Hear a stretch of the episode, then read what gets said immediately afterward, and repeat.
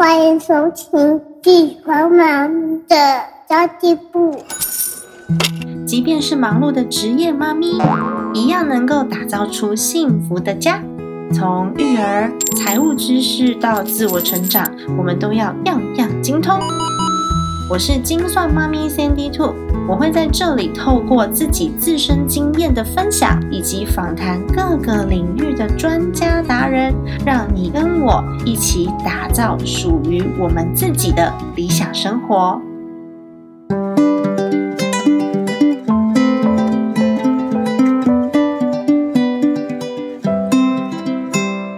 你们有订阅 Disney Plus 吗？还记得 Disney Plus 一进台湾的时候啊，我就已经订了。今年呢，也有持续的续约，主要是因为我们使用频率真的很高，对我来说是一个超级聪明的消费哦。一年大概年费三千块左右，等于我们一家三口去看三次的电影的价格，就可以看一整年。光是每周六家庭的 Movie Night 陪小朋友看电影就很划算了。前阵子呢，我们家就全家人一起看的影片，像是《路卡的夏天》《魔法满屋》等等的，都是很棒的片子。加上我呢，有时候会用美剧来练习英文的听力。那我老公又是 Marvel 漫威的爱好者，他全系列都看哦。如果小朋友小一点啊，你还会有那种迪士尼的欢乐欢唱童谣等等节目。最近呢，因为我老公喜欢 Marvel 嘛，所以受到我老公的影响，我儿子也爱上各种侠，两个父子常常在那边玩英雄游戏，增进感情。儿子最近迷上 Spidey，他的中文名称叫做蜘蛛人和他的朋友们。我会让他看一次中文之后，转成英文再看一次。那其实呢，英文学习总是要有机会练习的嘛。为了看卡通，他的英文也慢慢变好了，他都会唱那个 Spidey 的主题曲，还有变身的音乐。而且我觉得 Disney Plus 的频道里面的内容都是很正向、很励志的。我有时候也会陪小朋友看国家地理频道去学习一些知识。你完全不用担心孩子会转转转那个 YouTube 看到很奇怪、不适合的内容。这一点也是我大推 Disney Plus 的原因之一哦。那现在订阅会员方案，年费立刻省百分之十五，超值优惠，请立刻上 Disney Plus 官网或是前往 App Store、Google Play 下载。Disney Plus App 订阅，并且继续你的 Disney Plus 观看之旅。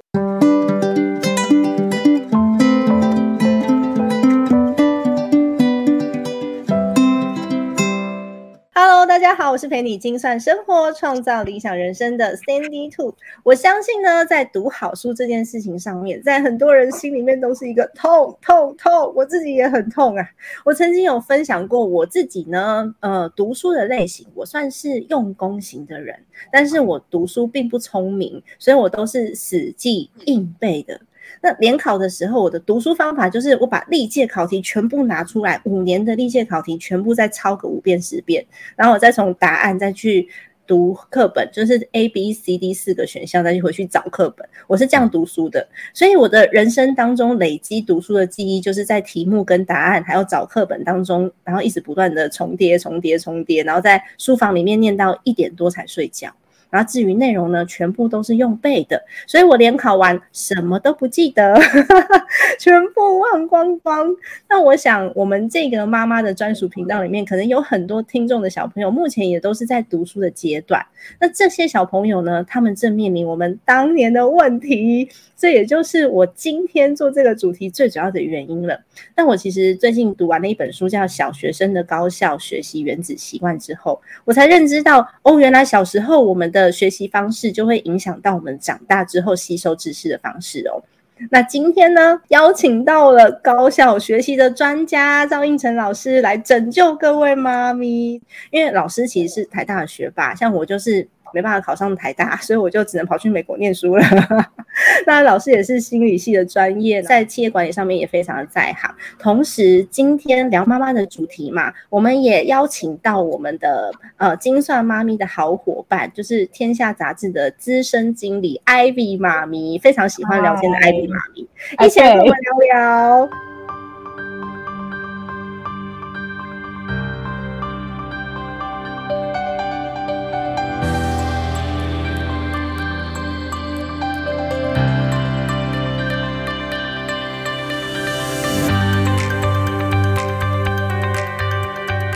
大家好，老师好，艾米大家好，好，大家好，真的很开好，心。Cindy Two 老师好。老师，你知道我们其实之前就已经呃彼此有过这个赖的讯息了，但是老师可能不清楚，因为我也是田林老师的学生，哦，真的，对，所以我也在梁师树人的群组里面，然后看到老师这本书，他在出版的时候，因为那时候我小我小朋友才小班，要准备升中班，我就想说这本书我我很想邀访老师，但是这本书我仿起来可能没有那么那么大的感受，然后一直到今年呢，就是 Ivy 再次推荐老师的书给我的时候，我的小孩已经升大班了。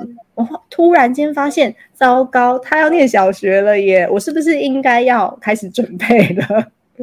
我就好好的在拜读老师的书籍。今天很开心可以邀请到老师，然后邀请到艾米，Hello，嗨，那其实我知道老师是台大心理系毕业，然后后来又到美国念了 MBA，算是学霸等级的老师。我小时候其实超级怕遇到学霸老师的、欸，我不知道艾米会不会，但我很害，我很害怕学霸老师。我也不是学霸，我这样说，应该是说，我觉得大家都有恭维，嗯。但是我觉得事实上，我我觉得我从小算是很努力念书，但是我没有太多的天赋，因为我去台大之后才发觉，呃，我后来才知道什么叫做学霸，或甚至最近有个词叫做学神，就是神神学神，嗯有有有居然有这样子的词，有有有这个学神，就是他不用干嘛就可以很会念书了。然后，就我在台大认识二十几个这样的人，就是从幼稚园到研究所毕业，都是全校第一名。嗯，好厉害哦！就像打麻将天天听一样。对对对，可是就发觉 他还是会遇到跟我们一样的人生困惑，一样的。嗯我觉得那个历程是跑不掉的，只是说他在学习这件事情上面，可以让他比较少一点挫折。嗯，那如果单就这件事情看来看的话，他可能是天赋异禀。可是我觉得在台大里面，大概只有百分之五是这样的人，但是百嗯百分之九十五都是跟我们一样，就是很努力在学习的状态。所以我后来发觉，嗯就是我们不用去跟那一群天资聪颖的人去 去比，因为那个比不过，那起跑点又不一样。但是我能不能回到自己身上，是说我能不能比自己再更进步一点？所以我后来发觉，呃，那我可以跟他们学习啊，他们怎么念书这件事情。所以我那时候就是整理的二十几个，从认识这二十几个伙伴这样的状态的时候，我就想说，那我能不能了解、观察他们的一个方式，就是我做一个什么影子学习，就是 shadow 影的状态，就是他做哪些事情，我就把它做记录下来，哦看那些方法适不适合我用。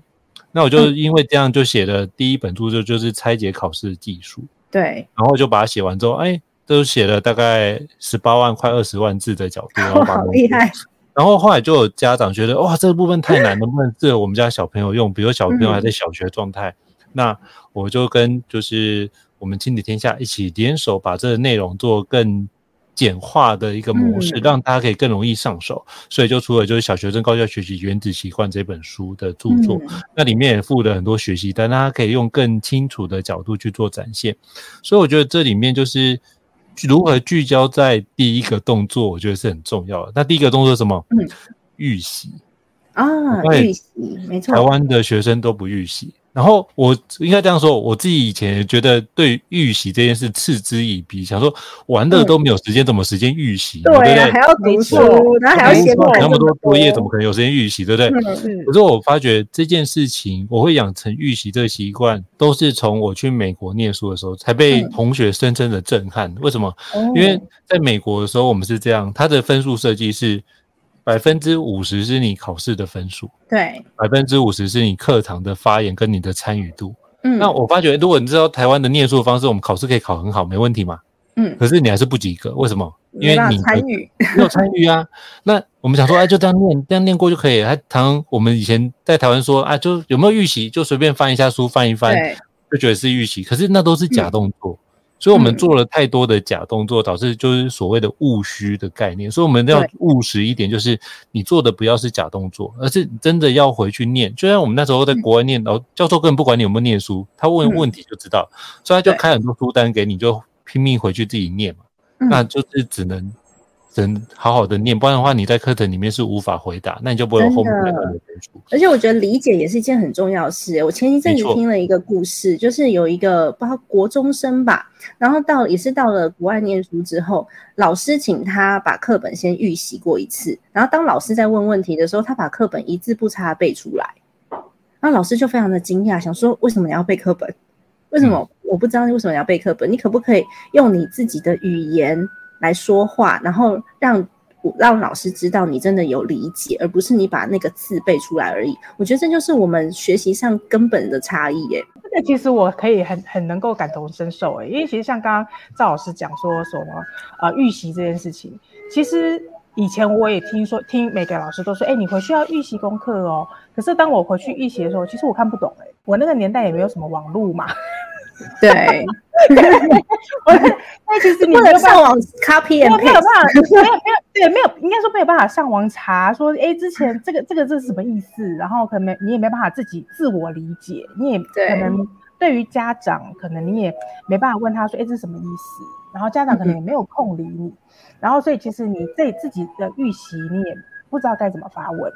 我觉得这是缺乏，就是你我我们我们接受的教育是你不知道怎么去预习这件事情，你不知道怎么学。对，我们就是把它看过去。所以现在很多人读书也是一样，就是拿到一本书之后，从第一个字看到最后一个字，然后全部的字都看完了，但是没有懂，哎、嗯对，就很可惜。我觉得这是跟就是西方国家很不一样的地方。西方国家是完全的理解，然后他们可以运用。我觉得这是，然后可是像我们从小的那种啊，我讲讲比较直白，就是填鸭教填鸭子教育，就是直接就是填进来、哦。但是我们有没有知道怎么用它，就是另外一回事。哎，我们我们现在是双方彼此的垃圾车交换，是不是？对啊，我刚刚我发现我这边的垃圾车刚来，然后你那边垃圾车跑过去，然后因为我们就是一个很轻松的妈咪聊天节目。你们你们都在这边互相倒垃圾，所以他应该听到我们的对话，所以来把我们内心的垃圾清掉这样子。因为小朋友快要上小学了，所以我开始去了解各式各样，尤其是认识了亲子天下之后，然后也开始去去探索不同的学习法到底是有什么样子的差异。不过很多人都在提高效，高效。似乎大家都觉得，哎、我时间不够用啊，所以我做事要很有效率啊，反而就觉得，哦，好像很急，什么事都要很急，就没那么从容。老师，你怎么嗯看待高效两个字啊？对，我觉得这要分成两个层次来看，就是你是要对小孩高效，还是对自己高效？嗯，我觉得对对小孩这件事情不能思考高效这件事情。是嗯，为什么呢？为什么？因为你看哦，现在小孩的状态是他没有经历过我们的时间的的工作这么多的情况，所以对他来说，高效这件事情没有意义。嗯，对，所以他需要的是什么？你要思考的高效是他现在做的工作或他做的功课，跟他玩乐的时间这件事情，他唯一能思考就这两件事，就是嗯。我如果花工作写在功课时间花太多，我就没办法玩我就没时间玩了。嗯，对，所以他需要思考就这两件事情而已。所以嗯。他就要么就是能不能用比较有效率的方式，让他工作或者是写作业时间、学习的。时间变短，那他有更多嗯时间可以去做探索。那。那但是探索不代表玩乐，所以我觉得嗯可以用探索来取代玩乐，只是说我们可以用玩乐的方式让他去探索自己的状态。嗯不然的话，其实基本上我之前看过一篇，就是一个报道是说，哎，国外可能是小学是做生活生活环境的探索啊，小学可能嗯就是做一些比如说基本的生活起居的养成、习惯养成啊。对，那中学可能就开始做个人兴趣的探索，然后高中就开始做一些实习，然后大学就开始往下展开。他们是这样，嗯所以我们基本上是从幼稚园到高中毕业之前都跟你说什么？呃，你要做的是就读书考试，好好读书，好好考对，试然后大学的时候跟你说，哎，你要要开始做一下你的生涯探索哦。对对对对，突然之间，突然 什么东西都要加速加速在大学的时候哦，对对然后你就发觉，哎，怎么这些东西以前没有人教过我？然后如果我早知道这件事，我就不会选这个科系的类组啊。那我们怎么选分数？就是啊，不要浪费你的分数，所以你就就是就是选一个非常填什么就填什么，可以填医学院就填医学院，对对，然后发觉你不浪费你的分数，就会浪费你的人生。对 不对？到底哪一个比较严重，对不对？哎，今天金句好多，对那对我发现就是浪费的分数你要重新思考一下你的人生，为什么我们台湾很多的的，比如说很多人都是，比如说什么很多厉害的学生都拿奥林匹亚金牌、银牌，可是你会发现到后期我们没有出过什么诺贝尔奖。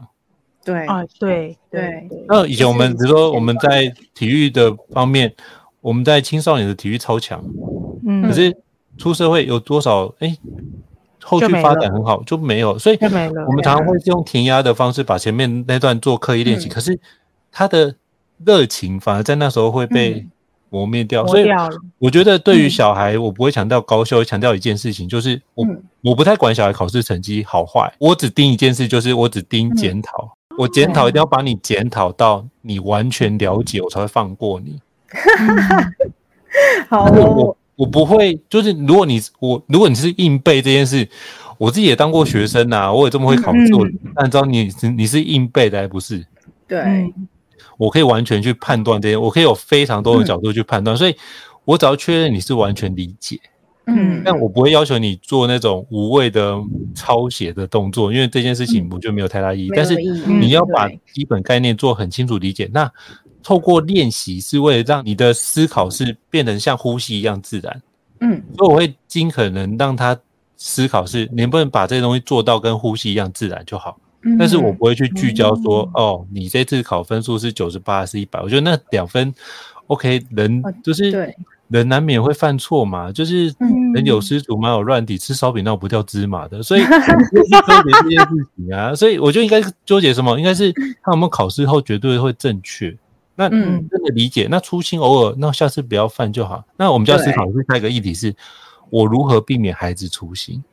哦，可是，一般家长的思考逻辑不是这样跑的。一般家长就是，哎，小朋友这次成绩考不好，哦，那就多写几题练习题呀、那就嗯多写几多多买几本讲义啊，不然就去补习。对可是真的，老师刚刚指出来的，就是小朋友不是他的学习没才不够，他需要的是学习的方法，跟我们我们去陪伴他，去理解他到底有没有学习的困难卡在哪里。对对对对。嗯嗯，所以分数分数好与不好这件事情是相对的啊、我举个例子，我那时候在台大念书的时候，我就想说自己数学不错，就去念数学系的那个统计学。嗯。我想数学、统计也蛮好的，就是在心理系修就修九十几，好啊，那这应该是，然后也呃大三的时候已经修到研究所的课程，想要统计还不错，嗯。就大三就是挑战的就是台大数学系的统计学原理，哦，嗯。就期中考三十九，这真的很哇很挫折，对不对？对你们也是有人考九十几分的啊、嗯哦，但是平均分数，然后我竟然在班上是第六名，的嘛？哦，三十九分是第六名，九分第六名哎大家分数低到一个夸张的地步，就是那种开根号乘以十才会及格。所以那个分数，我后来就理解到，就是那个分数高低不是关键点，重点是你有没有学会这件事情。嗯那个分数都可以调整，所以我就觉得那个分数，如果你从小都拿一百分，那常常是什么就没有考嗯超乎你范围的事情。可是你在真实人生里面，超多事情是超出范围的状态啊。哦哇，哎，老师，我觉得这个这个思考的面向不错哎，确实是这样，真的因为如果我都考一百分，代表说我没有任何进步跟学习的空间呐、可是如果说我还有很多空间的话，代表说我我正在我正在吸收不同的知识。对超棒的，老师，你刚刚分享到那个统计，台大统计系，我表弟就是台大统计系毕业，他现在在布朗大学念数据博士。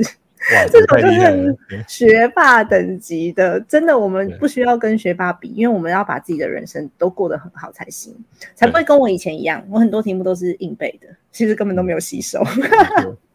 那我们如果刚老师嗯讲一个，我觉得很有感受的是，其实人生并不是只有一百分这件事情。没错，嗯，对，然后就是呃呃，其实其其实刚刚刚为什么我很有感受，就是我最近不是呃应该三 D 兔不知道有没有看到，就我有发一个发一发一篇脸书的文章，就是说，呃，我觉得最近一直在接受新的挑战，然嗯，后有有我有看到，，对对，就是不断的在突破我自己，就是因为嗯。我我一直在做我从来没有做过的事情。对，哎，这件事情是很值得兴奋的耶，我也是这种对个性的人，对对对，然后就觉得哎。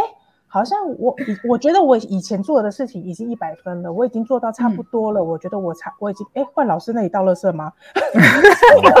没有，好，我们我们因为他听到你要倒垃圾的时候又回来了，你知道吗？巴苦嘿，巴苦嘿，巴苦我今天这一集怎么回事？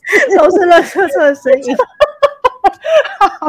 好，所以所以我所以我我已经觉得，哎，我以前做的做，因为其实我以前最早是做会员的，会员行销的，所以我是做的差不多了。就然后之后后来跑去做课程，然后现在慢慢的，他现在来，我现在慢慢开始做节目制作，嗯然后就开始一直都在做我不一样的事情，而且都是跟我之前的领域完全都是跨很多不同的领域。哇，啊，我就不断在学新的东西，然后我每一件新的东西我都要从头开始学起，然后我都要，但是我的个性就像我跟 Cindy Two 一样，我都想要说，哎，遇到新的东西我就会很兴奋，我都要把它做到最对好。对我们好像个性差不多，就会逼死自己，就是哦，好对想对对但我会但是我我遇到我并不会觉得说，哎，我没有做过，我很怕，嗯我反而是很很兴奋，就是说，哎，我想试试看，我也在想，我还想要再嗯。再做好做做不一样的事情，我可能想要再变成一千分，甚至两千分，嗯无限大这样子，我会会就是人生没有所谓的一百分这件事情。嗯，对，我觉得这是一个很好的概念，不要就是不要把一百分这件事情把人生或小孩给局限了。哎、可是我觉得做任何事情动机都很重要。Ivy，你是有为什么会有这样子的这么样子，就是这么多的 energy，然后你的动机到底是什么？我的动机有，我只是觉得，嗯呃，多学了都是自己的东西。嗯我个人啦，因为我我我我其实以前也是会抱怨的，就是觉得说、嗯啊，怎么我干嘛？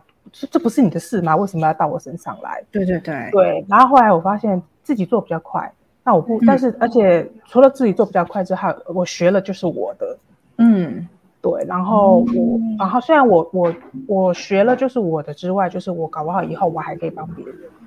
哦，哎、我会问这一题是因为老师其实有有讲到就是学习动机的部分，但是我们很难去找到孩子的学习动机耶。我觉得好难帮助孩子去找到他的学习动机哦。我不知道怎么样去引导他，就是告诉他说：“哎，你学这个学数学很重要，学英文很重要。”然后在我们过去的经验里面，我们都是课本打开，然后说：“哎，今天做呃十题数学，然后写两面英文。”我们自己过去的经验是这样，可是其实这没有帮助到孩子。嗯因为他没有学习动机啊，对啊，因为他没有学习动机啊，他还没有天生就没有这个东西啊。对，那如何？如何？我觉得重点应该是说，你要让他去思考学习动机这件事情。这四个字，这思考学习动机这件事，本来对他来说就是一种为难，嗯，因为他没有，因为他没有任何的经验可以去。因为他根本不了解什么叫学习动机这四个字。对，没错。所以应该是回过来是说，他做什么事情他会很开心，想要跃跃欲试。那我就用这个部分去连接，比如说举个例子，好，我们家小朋友喜欢打那个宝可梦卡奥里，嗯，对，该不会是会那去排机台的那种排机台啊，对啊，对啊，排机台，对不对？对，老师那怎么办给你看一？下，我们家也有一本，我们家也厚厚的一本，但是他还没有，他还没有在打机台，他是就是有完成他自己该做的事，他可以换一张宝可梦卡。OK，哦，那我们可以来交换一下，我们家有蛮多五星卡重叠的。对对对对那我比如说举个例子，那他小朋友喜欢玩这件事，对不对？好，嗯，那我就跟他说，那你想玩 OK 啊？那你把你自己该做的事情给完成。对，嗯那怎么样完成？好，我们就用一个游戏卡的点数累积。我们家的墙面上有个游戏卡，就是点数卡。你如果在学校就已经把你的作业都完成，我们加一点。哦，如果你这部分在什么事情在提早完成，要加一点；有帮忙做家事，而且加一点。我全部把它变成是你可以做出来的行为化。嗯，那至于你对，用鼓励的方式对。那你你点数怎么算？哎，我们会不会有时间带小朋友去玩宝可梦？会。嗯那如果你有加点，你可以额外去做兑换这件事情。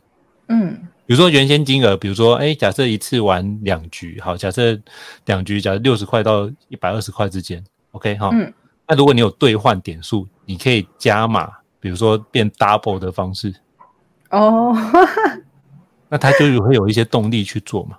嗯他会扣点吗？啊，会会会扣点，这样会加点就会扣点了。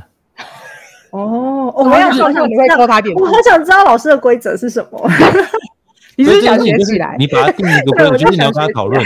那讨论完之后，我们就可以让它变成那个点数多少以上会转换成金额的状态嘛，嗯嗯，所以他就会去思考，那他这件事情要怎么完成这件事情比较划算。嗯所以很有趣的就是，当这样的行为建立，要跟他沟通完，他建立之后，他发觉，哎，他其实可以在学校就已经休息时间，他不一定要下去我楼下玩啊，跟同学聊天，他可以做什么？他可以提早开始先完成一些作业，哎，他对他来说是一种价值增加它价值的一些内容，它可以不用一次兑换完啊。那比如说对点数你也可以累积啊，那累积到一个比较大的金额，你可以换其他的东西也 OK。嗯，所以我就把汤姆熊的机制直接用在我们家。我真的真的就是小朋友只能用游戏化的方式去让他，你无法去确认他的动机，对，但是你唯一能做的是确认他的行为。我真的很难呢、我希望我的孩子好好学英文，所以我连英国都带他去了。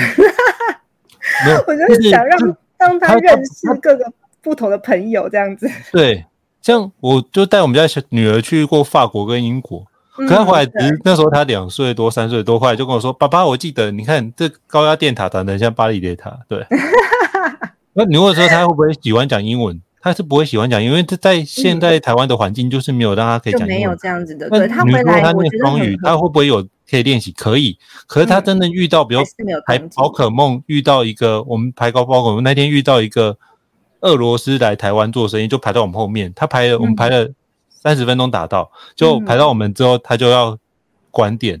嗯我就想说，哇，后面那个小朋友难得从俄罗斯来，我就跟店员商量说，你可不可以让他再打一局？因为你只是晚嗯十分钟关店，可是你其他的东西可以先做。因为他们来我才很久，我觉得他们很就聊天的时候知道说他们很辛苦，难得来一趟。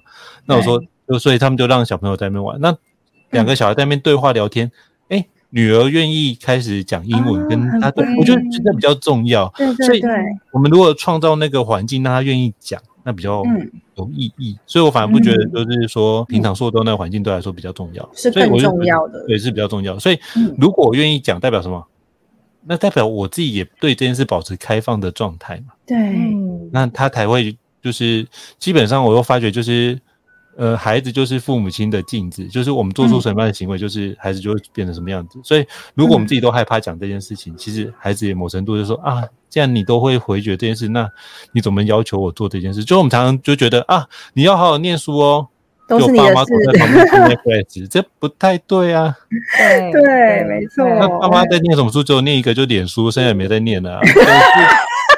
所以，所以如果我们要求孩子要念书，基本上你就以身作则啊。就我觉得之前那个教育学家一个叫福禄贝尔讲的很好，就是教育无他，唯爱与典范。你爱他，嗯那你就把自己典范就是把典范做好。那这件事情就是你爱他最好的展现了。嗯，真的，所以我觉得，比如说学习上啊，那如果孩子不学习，那我们就要反过来问一件事，把孩子那两个字换成就是我们自己。我们有没有学习？为什么孩子不学习？你应该问的是为什么自己不学习？嗯，那如果问题，我们不要把问题寄放在别人身上，问题嗯大部分都是在自己身上。那我们如何从自己身上找答案？我觉得这或许是另外一个角度可以提供大家对。，这也是我很喜欢这本书的地方，因为我觉得老师书籍里面有很多是给家长跟老师参考的。因为我们往往在阅读这本书的时候，家长的心态就是：哦，我想要改善我孩子的阅读状况。我看了这本书的名称叫做《小学生的高效什么学习的呃原子习惯》啊，我看了这本书，我觉得好适合我的孩子，我就买回去，然后叫他看。这样是绝对没有用的，因为我们就只是为了改善孩子的状况。像我自己也是有有很多的呃妈妈会问我说，我要怎么教儿童财商？老师，你有推荐书吗？然后他说啊，他的小孩几年级几年级，要孩子可以看得懂的。我通常也会问说，那妈妈自己有做吗？因为没有那个环境嘛，就像老师刚刚讲的一样，完没有那个环境啊，所以我们就是不断的这本书，我觉得适合我的孩子，我买给孩子看；这本书我觉得我老公该看，我就买给我老公看。他们也没有动机，所没有所以，所以根本就是一件无效的事情。所以老师这本书里面有提到很多师长跟家长的部分，我觉得这很很重要、很重要的一件事情。不然我们就只是一个在背后很爱碎念的大人而已。哎，确实，哎，这个这个养成我觉得非常重要，因为刚好昨天跟有一个股市投资专家叫梁展佳老师在聊天，我觉得刚好讲到讲到这个，刚刚赵老师讲到就所谓的你的家长有没有给你一个这样子的环境？那因为这个梁展佳老师他是一个全职的投资人，他没有在做戏，他就是直接就是投资人。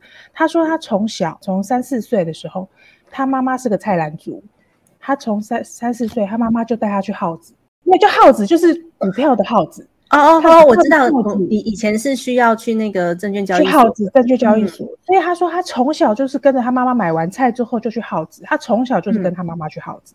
然后呢，他跟我说，他十八岁满十八岁成年的第一件事情是去他家对面的证券行开户。我就说我很惊讶，我说我满十八岁的第一件事情是去考驾照，可以骑摩托车，我很开心。你是去开户？我说你真的跟人家十八岁不一样。他说就是因为他从小被养成，觉得大家就是都是在对股票、对证券很有兴趣，因为他全家人都在做这件事情。